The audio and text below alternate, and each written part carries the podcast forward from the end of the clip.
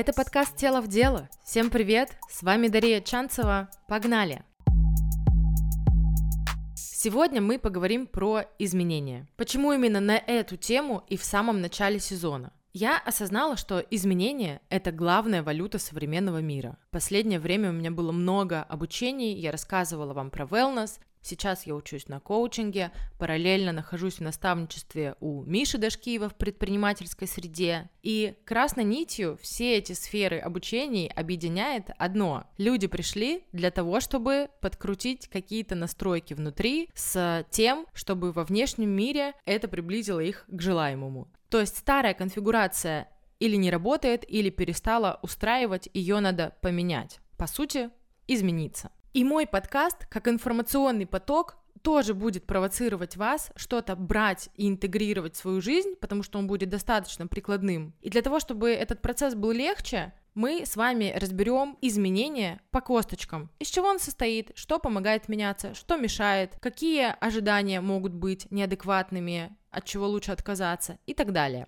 И тут две части, наверное. Первая это то, что важно понимать, что наш мозг, то, что находится у нас э, в черепной коробке, вообще всеми фибрами мозговой души против любых изменений, любой траты энергии на что-то новое, потому что стратегия мозга выживать. Если мы с вами выживаем нормально на диване с чипсами, то как бы что ты ко мне лезешь со своими, не знаю, хочу сделать перформанс на тысячу людей. Ты с ума сошла? Это опасно. То есть мы должны мозгу предъявить доказательную базу того, что нам действительно это нужно. Об этом поговорим в конце выпуска. Вторая часть балета. Это не знание процесса, неверные ожидания, о которых я сказала выше, требования от себя, которые могут просто сорвать ваши планы, потому что недостаток информации. Вот мы закроем оба два этих вопроса. И тут я хочу признаться вам, что этот выпуск я записываю, наверное, раз четвертый. Не потому что я такая дуреха, а потому что информации много. И я вообще, когда сама тему изучила, мне стало легче идти путь, просто потому что я начала обладать знаниями. И, естественно, мне хотелось этими знаниями с вами поделиться, но выходила какая-то огромная лекция на 60 минут. Я понимаю, что это утопия, и моновыпуск слушать 60 минут это сложно и, скорее всего, непродуктивно, поэтому мы пройдемся по сути. Я расскажу, из чего состоит изменение, и сделаю акцент на самые важные пункты, обсудив которые мы сможем уже почувствовать какой-то сдвиг. А в конце дам упражнение, если вы находитесь в стагнации. Как выбраться из этого состояния, как э, работать с мозгом и на что обратить внимание. Поехали! Первое – это окружение, среда и люди. Второе – представление и убеждение, что мы знаем о себе и о мире. Следующее – это мотивация, наше «хочу». К этим трем мы вернемся. Дальше сила воли, и я хочу спросить у вас, какой отклик вызывает это словосочетание?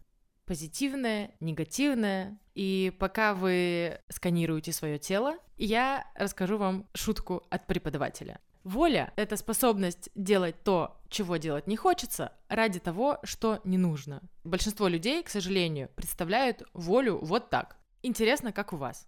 Но воля — это способность возвращать себя в осознанность, когда я выбираю, что мне сделать, какое действие, которое приведет меня к цели, или то, которое сейчас мне доставит удовольствие. Это способность к управлению своим поведением, удержанию намерения того, которого вы хотите, и преодолеванию срывов. Воля помогает вам добиваться того, чего вы действительно хотите. Тут важно про истинное желание, но мы поговорим об этом, когда вернемся к мотивации. Следующее. Навыки и умения. Тут все просто. Мы, когда с вами в поход собираемся, мы изучаем траекторию, мы планируем по времени, сколько нужно, мы готовимся к разной погоде, собираем там ложки, вилки, спальники и так далее, учимся разжигать костер, собирать палатку. Мы заранее собираем информацию о преградах, которые мы сможем встретить, и готовимся к их решению. Это очень помогает в уверенности в себе. Я знаю, что меня ожидает, и я знаю, как я решу эту проблему.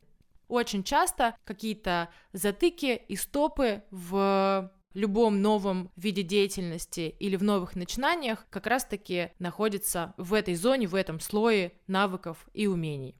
Дальше. Личностные особенности человека. Это то, насколько я себя знаю. насколько я хорошо понимаю свои биоритмы, насколько я понимаю, в каком времени суток я наиболее продуктивен, как я понимаю причинно-следственные связи и свои реакции. То есть какие-то такие свои особенности, которые можно проследить, например, записывая дневники состояний, ежедневные дневники, дневники питаний, свои паттерны поведения. И зная, допустим, свои поведенческие какие-то нюансы, можно планировать, например, расписание так, что вы будете все успевать, вы будете понимать, где вы теряете энергию и что вам энергию дает, и делать акцент больше на последнее. Это на самом деле такой внутренний менеджмент, которым по-хорошему должны обладать все люди. Это часть тех инструкций, о которых мы с вами разговаривали, инструкции, настройки на успех. Вот это первое и такое базовое, что мы можем сделать сами для себя, и то, с чем нам помогают работать психологи, они учат нас узнавать самих себя.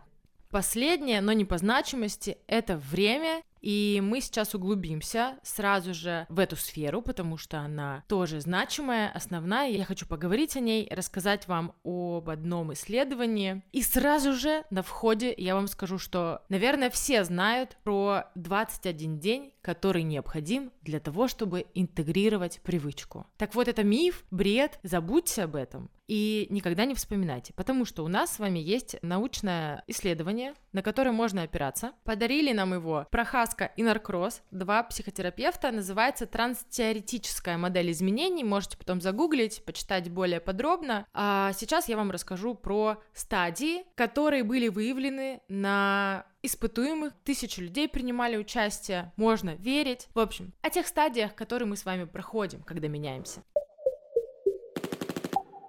Первая – это стадия сопротивления изменениям. Длится всю жизнь до решения измениться. Потом происходит какое-то событие, какой-то триггер, мы задумались. Опа, что-то новенькое, кажется, я хочу поменять что-то в себе. И наступает стадия размышлений. Длится она от 1 до 14 дней. Что мы делаем в это время? Взвешиваем за и против.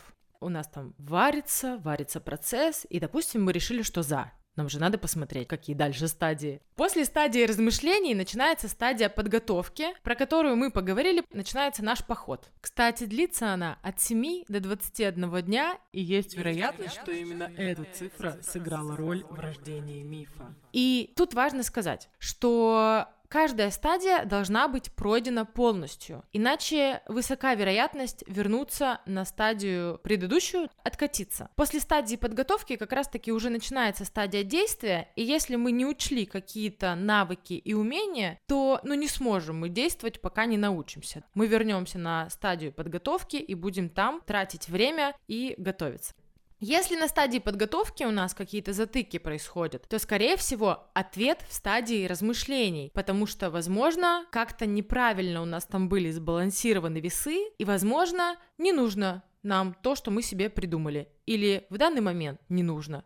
Окей, после стадии подготовки у нас началась стадия действия, она длится от 17 до 60 дней, это повышенная вовлеченность, мы в ресурсе, да, горим, делаем, работаем, классно, нам все нравится, у нас получается, мы какой-то результат имеем. После этого будет стадия поддержания изменений, и она длится от 60 до 90 дней. По моим ощущениям, из нее вытекает следующая стадия управления срывами. То есть, по сути, эти две последние стадии объединены таким спокойным отношением к себе, наблюдательность там должна присутствовать. Мы после активной стадии действия начинаем замечать старые паттерны поведения, которые, несомненно, выступают, потому что нейронные связи старые, они просто больше. Легче по ним идти, и здесь как раз-таки мы можем обратиться к дневникам для того, чтобы проследить какие-то взаимосвязи новые, старые, для того, чтобы понять, почему мы возвращаемся к старым паттернам поведения, а это будет неизбежно, это нормально. Возможно, вы тоже слышали, что рост происходит волнообразно, потому что нам свойственно выбирать привычное.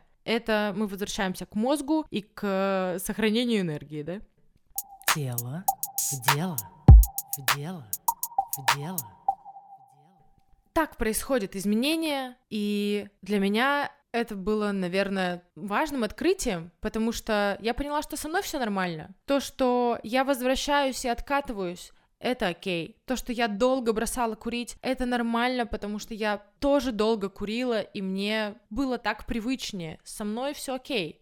Тело в дело, в дело, в дело. Окружение. Здесь давайте поговорим про внешнюю среду и про людей, которые нас окружают. С внешней средой все просто, тоже ставили эксперименты, исследования проводили, забавно они как-то назывались, здоровье сберегающие исследования или как-то так, сравнивали людей с разной средой обитания и выяснили, например, люди, у которых рядом с домом зал, будут туда ходить с наибольшей вероятностью, чем люди, которым до зала нужно ехать час, например про пищевые поведенческие привычки. Если у вас рядом с домом находится какой-то рыночек или магазин с фермерскими продуктами, то вы будете чаще есть полезную еду, овощи, просто потому что, во-первых, вы это видите, а, мало времени занимает пойти, дойти, купить, чем э, если вы за этими полезными продуктами ездите раз в неделю в Ашан. И, например, про сон. Люди, которые живут в центре шумного города, засыпают хуже и позже, чем те люди, которые живут в коттеджном поселке каком-нибудь за городом. Вот именно внешняя городская, да, какая-то среда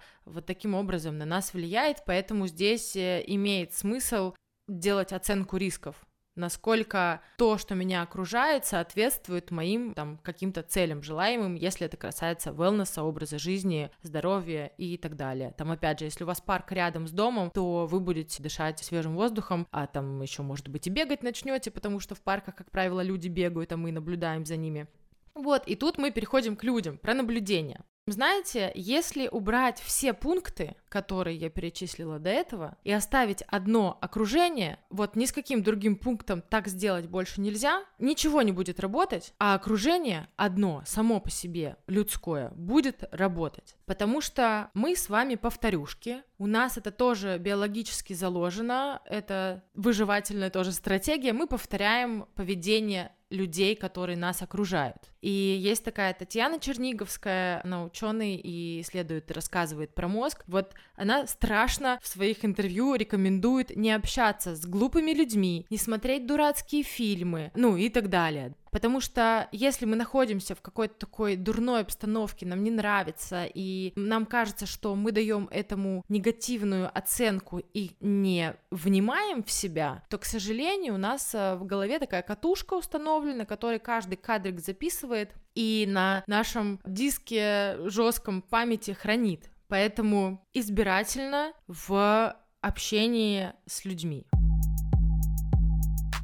Это мы поговорили просто про наблюдение. А что происходит, когда мы взаимодействуем с людьми и как сильно на нас влияют я вам сразу скажу, что очень сильно на нас влияют люди, когда мы с ними взаимодействуем. Они могут нам или помогать в изменении, или саботировать наши изменения. Вот пример вам из жизни мой. Я в какой-то очередной раз отказывалась от сахара. Ну, во-первых, э, это вредно, это плохо для фигуры, плюс ко всему у меня аллергия на сладкое, и мне сахар противопоказан. Но моя мама она знает, что я э, вообще жуткая сладкоежка, обожаю все это дело. И в очередной раз, когда я вот бросала есть сахар, я говорю, мам, я уже 10 дней сахар не ем.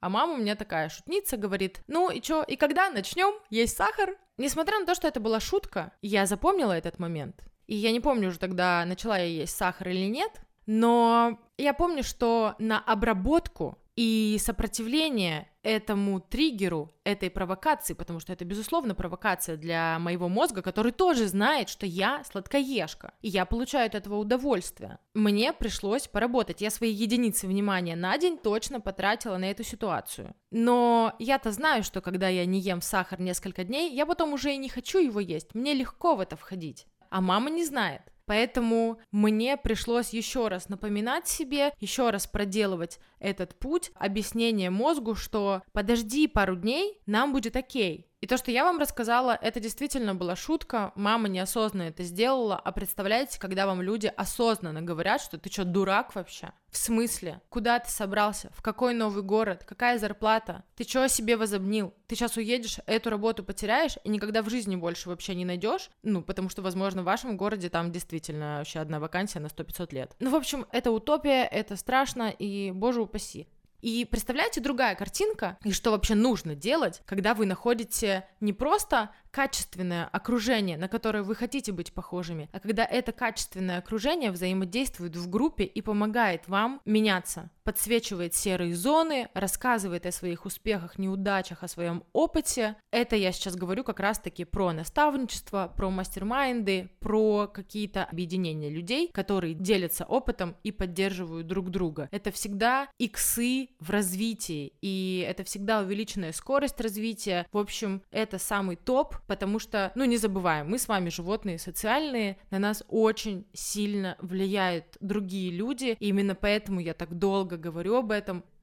Тело дело, дело, дело.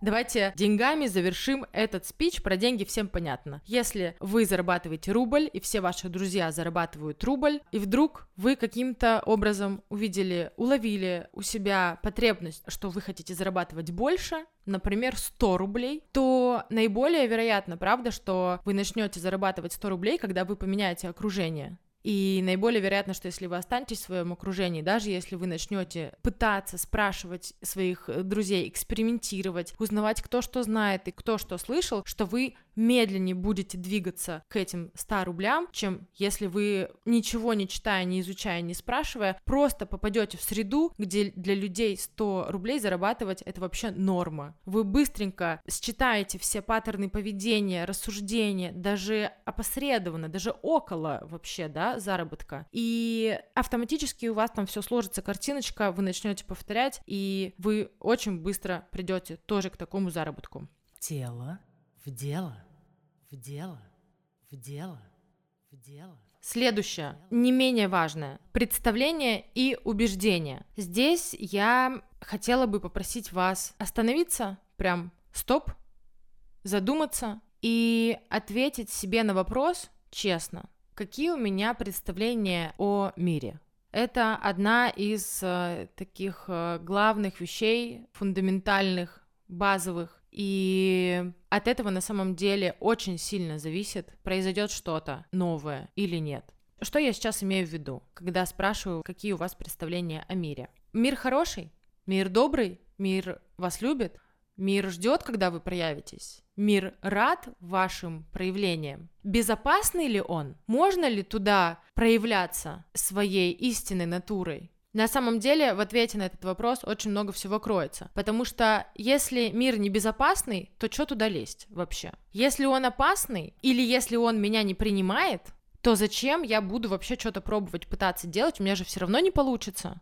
Это еще и про оптимизм, пессимизм очень сильно связано. Ну, если я заранее знаю, что там какая-то зловредная среда, воинственно настроена, то что я буду туда переться со своими мирными переговорами? Ну, их больше, они вообще не в адеквате, они меня забьют просто. Я тут тихонечко вообще в своем мирке посижу, потусуюсь. И дальше представление о себе. Как я себя идентифицирую? Какая у меня я-концепция? про я концепцию и про то, как я себя идентифицирую. Например, если у меня есть установка, что я не могу выучить языки, а у меня просто раньше не получалось, но я решил, что у меня нет способности к этому, то я и не начну их никогда учить. То есть огромное ограничение сразу же. Или примеры жизни. У меня тетя очень долго жила, до 50 с чем-то лет, с установкой, что она не спортивный человек. Ну вот, потому что у нее ручечки тоненькие, отжиматься она не может, и начинает тренироваться, сердечко стучит. Почему-то у нее было убеждение, что у других не стучит, но она не разбиралась в этой теме, и вот ей просто так показалось, она решила так, и все, и не занималась всю жизнь спортом. А потом я начала рядом с ней жить, ходить постоянно на тренировки, затащила ее пару раз, она увидела, что, кажется, ничего плохого не произошло, и даже я как какую-то тонус начала чувствовать. У нее поменялась я концепция, теперь тетя моя Наташа, Наташа, привет, ищет зал. Вот таким образом можно тоже себя прочекать на различные вообще какие-то направления. Очень интересно иногда бывает, что откуда-то родилась какая-то установка. А самое обидное, если вам ее вообще навязали. И одна из ключевых вещей — это про локус контроля. Я человек-причина или я человек-следствие? Здесь про, в общем-то, ответственность за свою жизнь. Тоже об этом много идет разговоров, но, опять же, не могу пройти мимо этой истории, потому что, знаете, так звучит локус контроля. Для меня это как жезл контроля с какой-то невероятной мощью, такой жезл силы и мощи, да. Потому что когда ты берешь ответственность за свою жизнь, то ты становишься человеком причиной, и из-за тебя происходят изменения. А когда ты отдаешь этот жезл кому-то, то ты становишься человеком следствия, и ты вечно выбираешь позицию жаловаться, негодовать и, в общем-то, искать причины в других. У меня с э, проработки именно этого слоя начались изменения глобальные вообще в жизни. Я взяла ответственность за себя, поняла, что мне никто ничего не должен, и если я не сделаю этого, то никто не сделает для меня. Ребят, это, короче, важная штука, о чем с психологом разговаривают. И я всем советую, в общем, психотерапию тоже, потому что я амбассадор психотерапии. Последнее Фундаментально из нашего списка это про силу намерения, про истинное «хочу». Ребят, «хочу» Тут, наверное, много не поговоришь, кроме того, что истинное ваше желание и дает силы на реализацию любых действий. Из потребности рождается мотив и все остальное. На какие бы можно было бы обратить внимание штуки, опять же, для того, чтобы прочекать себя. Если вы используете «я должен», я обязан и так далее. То есть вообще надо понимать, что любое долженствование — это я для внутренней мотивации, и надо превращать... Надо. Ну вот здесь, правда, надо, ребят превращать слово «надо» в «хочу». А если не можете прекратить, то по-хорошему убрать это из своей жизни и опираться только на внутренний отклик. И здесь мы подходим уже к упражнениям. Я хочу рассказать про видение, на нечто у Михаила Дашкиева, вот в наставничестве мы очень много говорим про путь, про цель, потому что там предприниматели, у всех вообще целеполагание первое, что прокачивается. И без видения, без понимания, куда ты хочешь прийти, ты никуда не придешь. Поэтому первое, что мы делаем, это определяем истинную цель, признаемся себе, к сожалению, иногда приходится использовать такое слово, признаемся себе в наших искренних, действительно желаниях и чувствуем сразу же отклик в теле. Возможно, даже сейчас что-нибудь у вас там, да, проскользнуло, и это будет классно. Вот, запомните это, увидьте, запишите и вернитесь потом к этому. В общем, поняли, что мы действительно хотим, и пишем видение. 5-10 лет вперед я хочу там квартира, машина, жена, ребенок, описываем, как это все происходит, социальное положение, какими качествами я обладаю, какой я человек, куда я инвестирую, помогаю детскому дому, например. То есть у меня есть средства помогать еще кому-то и так далее. То есть здесь можно взять колесо баланса как инструмент и по нему прям пройтись, прописать. Мне ближе к телу 5 лет, и потом мы делаем декомпозицию. На 3 года откатываемся и смотрим, а что должно быть через три года у меня для того, чтобы через пять лет все мои вот эти хотелки реализовались. А потом делаем композицию через один год. И таким образом выстраиваем себе долгосрочные цели. И последний год мы расписываем уже от обратного к себе, сидящему за этим столом, что я уже должен завтра сделать для того, чтобы приблизиться к желаемому результату, который приведет меня сначала к точке через один год, потом к точке через три года и к точке через пять лет. Для более глобальных людей 10 лет вообще очень хорошо. Но бывают такие ситуации, когда мы знаем, чего мы хотим, абсолютно точно. Когда мы расписали видение, у нас есть цель, но все стоит на месте. И здесь я тоже поделюсь с вами упражнением от Михаила Христосенко. Это приглашенный спикер с одной из встреч на нечто, и разбирали такой кейс, как стагнация. Парень один застрял на доходе, но, как правило, все препоны когда мы застреваем в точке роста, они психологические. И Миша дал такое упражнение. Написать сочинение о своей будущей жизни.